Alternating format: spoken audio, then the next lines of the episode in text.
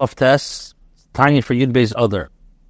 The Alter Rebbe now proceeds to suggest various uh, lines of reasoning that the Beinoni may use in order to humble and crush his spirits, and thereby the distraction of his animal soul.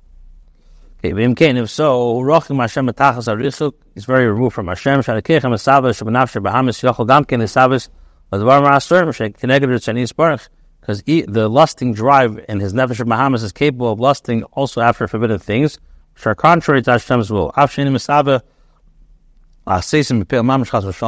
While he does not desire to do them in actual practice, they're not truly repulsive to him, like a tzaddikim,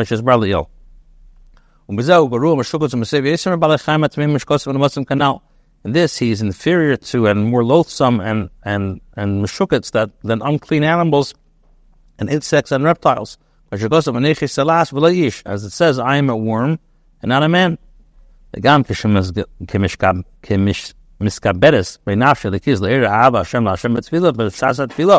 even when the divine soul gathers strength within him to arouse his love of Hashem during davening, is not 100% true. Since it uh, anyways vanishes and changes after davening, kanal il will save perek yud.